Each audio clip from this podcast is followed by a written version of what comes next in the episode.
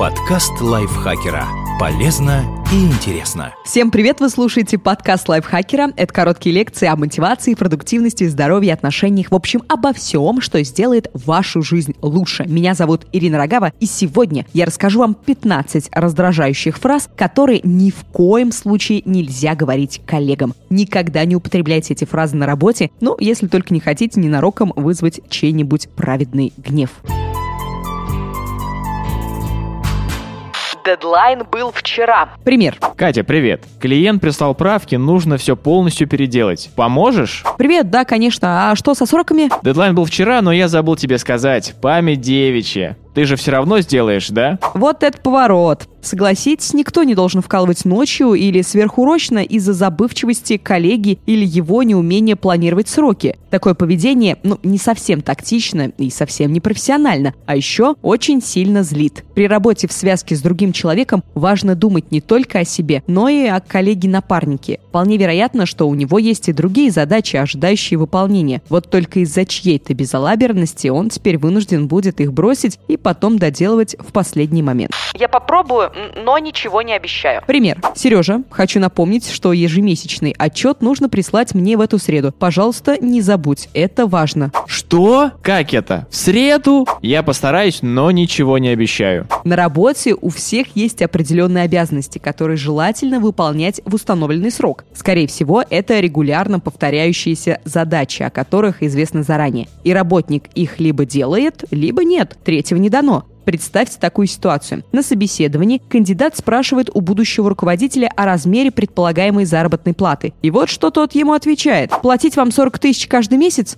Я постараюсь, но ничего не обещаю. О какой уж тут стабильности и уверенности в завтрашнем дне может идти речь? Я ничего не трогал, оно само сломалось. Пример. Коллеги, кто последний раз пользовался принтером? Он заживал бумагу и ничего не печатает, а мне срочно нужно сделать ксерокопии. Я не видела. Не знаю. Кажется, я там ничего не трогал, а оно само сломалось. Честное слово, оно само сломалось. Худший способ признать вину за что-либо. Как показывает практика, что-то ломается само в крайне редких случаях. Чаще всего кто-то все же помогает поломке произойти. Оправдываться и ссылаться на неведомые разрушительные силы в такой ситуации крайне нелепо. Если вы действительно виноваты, лучше честно признайтесь и извинитесь. Можно, например, так и сказать. Да, ребят, это я сломал. Извините, сейчас все поправлю. Желательно сделать это самостоятельно и сразу, а не отсиживаться в углу до последнего, надеясь, что никто не заметит. Не ожидал, что это поручат тебе. Пример. Представляешь, мне поручили сделать макет обложки для новой книги. Очень неожиданно и приятно. Стой, а почему эту обложку отдали тебе?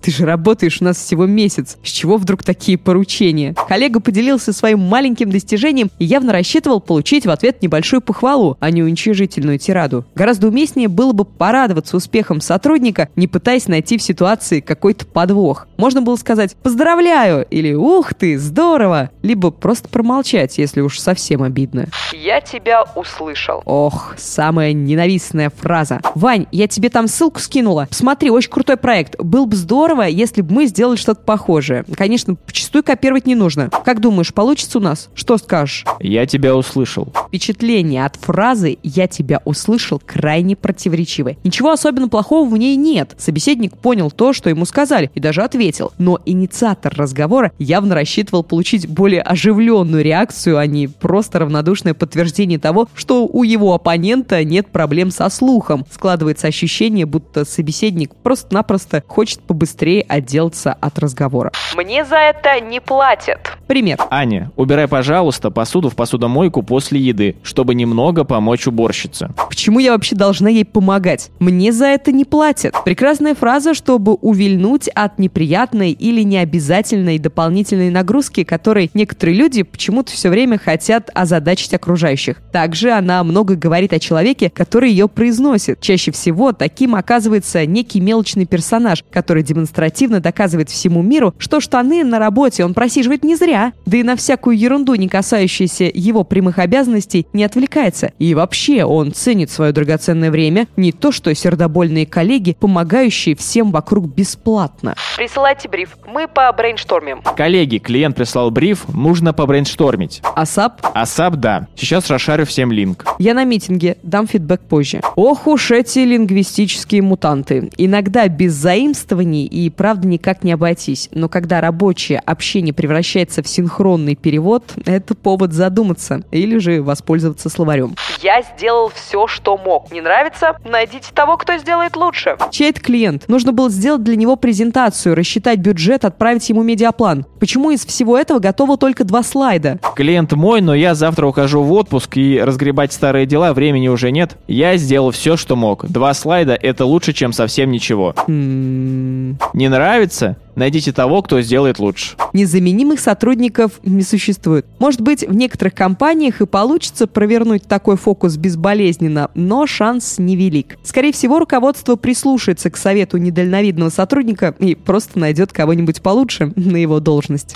Я же говорил! Так и знал. Я ж вам сказал. Кажется, после установки этого приложения планшет стал работать еще медленнее. Да уж, не надо было этого делать. А я вам сразу говорил. Так и знал, что ничего хорошего из этого не выйдет. Как бы ни был велик соблазн произнести эту сакраментальную фразу вслух, держитесь. Человек, который сетует на трудности или неудачи, совсем не хочет услышать в ответ ничем не обоснованное торжество. Если подумать, то оказаться правым в том, что все будет плохо, крайне сомнительное удовольствие. Успокойся, расслабься, забей. Звонил поставщик цветов, сказал, что заказ не привезет. Но сегодня 3 клиента должны забрать у нас букеты по предзаказу. Что мне им говорить? Ой, да забей, придумай что-нибудь. Расслабься, чё какой нервный. Для человека, попавшего в неприятную ситуацию, эта фраза и все ее производные как красная тряпка для быка. 100% ярость обеспечена. Стыдно не знать. Я случайно набрал капсом огромный абзац в Word. Никто не знает, как быстро сменить буквы на строчные. Переписывать так лень. Выдели весь абзац и нажми Shift и F3. Должно помочь. Ой, ну как вообще такое можно не знать? Тебе должно быть стыдно. Не знать чего-то не стыдно. Стыдно не хотеть ничему учиться. Даже самый крутой профессионал может в чем-то не разбираться. Упрекать за незнание – последнее дело. Лучше просто взять и подсказать, особенно если о помощи уже попросили. Мне все равно, как вы будете это делать. Невозможно нарисовать 7 красных линий зеленым цветом, а некоторые еще и прозрачным. Мне все равно, как вы будете это делать. А, вспомнил, все линии еще должны быть перпендикулярны друг другу. Без комментариев. Взаимная поддержка и помощь друг другу на работе? Нет, не бывает такому. Будешь на моем месте, будешь решать. А пока помалкивай. Мне кажется, увольнять ее из одного опоздания – это чересчур. А мне кажется, что начальник тут я. Будешь на моем месте, будешь решать. А пока помалкивай. Любимая фраза высокомерных руководителей или людей, обладающих маломальским влиянием. Стоит ли напоминать, что заносчивых мало кто любит? Куда эффектнее будет распоряжаться властью кому-нибудь во благо, но не для того, чтобы навредить или якобы поставить на место. Ничего личного, просто бизнес. Мы же вместе работали над этой статьей. Почему ты не указал меня соавтором? Ну, ты же понимаешь, что для моей карьеры эта публикация гораздо важнее, чем для твоей. Так что ничего личного, просто бизнес. Эта фраза звучит наигранно и неуместно ото всех, кроме Аль Капоне. Так что, если вы не главарь чикагской или еще какой-то мафии, то градус дерзости лучше поумерить. В ситуации, когда нужно поступить выгодно для себя, но плохо для окружающих, важно прежде всего оставаться человеком, а не кидаться подобными фразами, пытаясь оправдать свое безнравственное поведение. Ваш покорный слуга желает всем доброго времени суток. Пример. Ваш покорный слуга желает всем доброго времени суток. Увольте его кто-нибудь уже, а? Времена слуг и господ давно прошли. А вот дурацкие речевые обороты почему-то остались. Науке так и не удалось выяснить, почему ваш покорный слуга и доброго времени суток имеет место быть и прочие чудовищные штампы до сих пор употребляются в речи. Спасибо вам большое за прослушивание. Надеюсь, вы услышали все эти фразы и больше не будете применять их в работе и не будете говорить их коллегам. Подписывайтесь на наш подкаст, ставьте нам лайки и звездочки, пишите свои прекраснейшие комментарии и до встречи в следующем выпуске. Подкаст лайфхакера. Полезно и интересно.